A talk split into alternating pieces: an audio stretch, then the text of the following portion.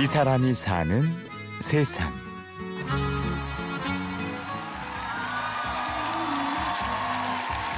실례합니다. 저기 혹시 맞선 보시기로 하신 조현민 씨? 아 그럼 남정미 씨? 어우, 예, 안녕하세요. 제가 좀 어, 늦었네요. MBC에서는요 앉으세요. 개그야라는 프로그램에 어, 명품 남녀라는 코너로 남자 여자 허영이 가득 차 있는 남자 여자가 나와서 맞선 보는 프로그램이 있었어요. 그 코너를 하게 되면서 여러분에게 인사를 드리게 되었죠.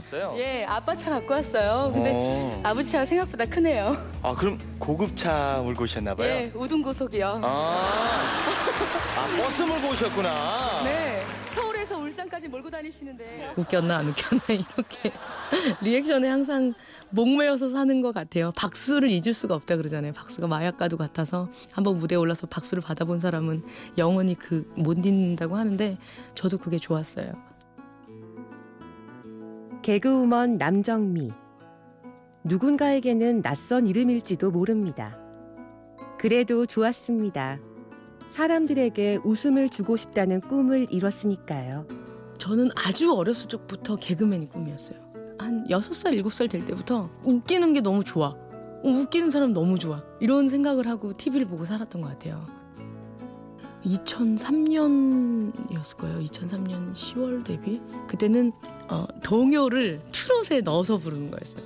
따르릉 따르릉 따르릉 저리 비켜나세요. 자전거가 나가십니다. 지금 이런 거 하고 처음에 텔레비전에 내가 나왔으면 정말 좋더라고요. 색동 한복을 입고 있었는데 굉장히 뭐 손발 오글오글 거리면서 이 전 세계 사람들이 다 이걸 보고 있을 것 같고 아, 나는 이제 굉장한 엄청 잘 나가는 탑스타야 막 이런 느낌 딱 그때 벅찼어요 엄청 감동을 느끼고 누군가를 웃기는 일이 가장 자신 있었습니다. 무대에 서면 참 행복했죠. 하지만 개그 프로그램이 폐지가 되고 나니까 전 더 이상 개그맨이 아니더라고요. 개그 프로는 나가야 개그맨인데 방송을 하고 사람들을 웃기는 게 좋은데 올라설 플로어가 없어졌잖아요. 무대가 없어져 버리니까 되게 예전에는 개그맨 어 웃겨봐요 웃겨봐요 이렇게 얘기하는 게 되게 싫었는데 지금은 아 이제 제가 텔레비전을 잘 안 봐서요 이렇게 얘기하시는 분들 되게 많으세요. 근데 이분들의 얘기 또한 저는 아 그래요 쿨하게 받아들인 성격이 못 됐기 때문에 아, 예, 그런 얘기 많이 듣습니다. 그냥 그렇게 얘기하고 집에 오면 아, 방송을 쉬면 이런 거구나라고 혼자 계속 깎았던 것 같아요. 이렇게 모난 부분들을 그래 작년에 나왔던 사람도 못 나오면 기억을 못 하는데 뭐, 세상의 흐름은 빠르니까. 잊혀질지도 모른다는 두려움. 어떻게 살아야 할까 고민이 나날이 깊어졌죠. 그러던 어느 날 저를 가르쳐 주신 선생님은 김성신 선생님이라고 하고요. 출판 마케팅 연구소 기획회의라는 잡지에 편집을 같이 하고 계시고 그분이랑 같이 방송을 우연히 할 기회가 있었는데요. 여자들이 읽으면 좋은 책, 좋은 여행지 소개하는 장면에서 선생님이 저한테 책을 주셨는데 다음 주에 가갖고 선생님 이 책 되게 재밌네요. 어 그렇구나 정미 씨 이렇게 피드백을 준 사람이 없었는데 되게 기분이 좋네요 하면서 책을 계속 저한테 주셨어요. 그때 그 일이 계기가 돼가지고 그냥 우리 책에 대한 수다를 한번 떨어볼까요? 그래서 처음 시작을 하게 되었죠. 그렇게 정미 씨는 책을 읽고 서평을 쓰기 시작했습니다. 3년간 읽은 책이 천 권. 마음의 키도 훌쩍 자랐습니다. 너무 재밌는 책은 그렇게 막 미친 듯이 읽는데 안 읽혀지는 책이 있어요. 여섯 달, 일곱 달. 그냥 그래도 신경 안 써요. 냅두고.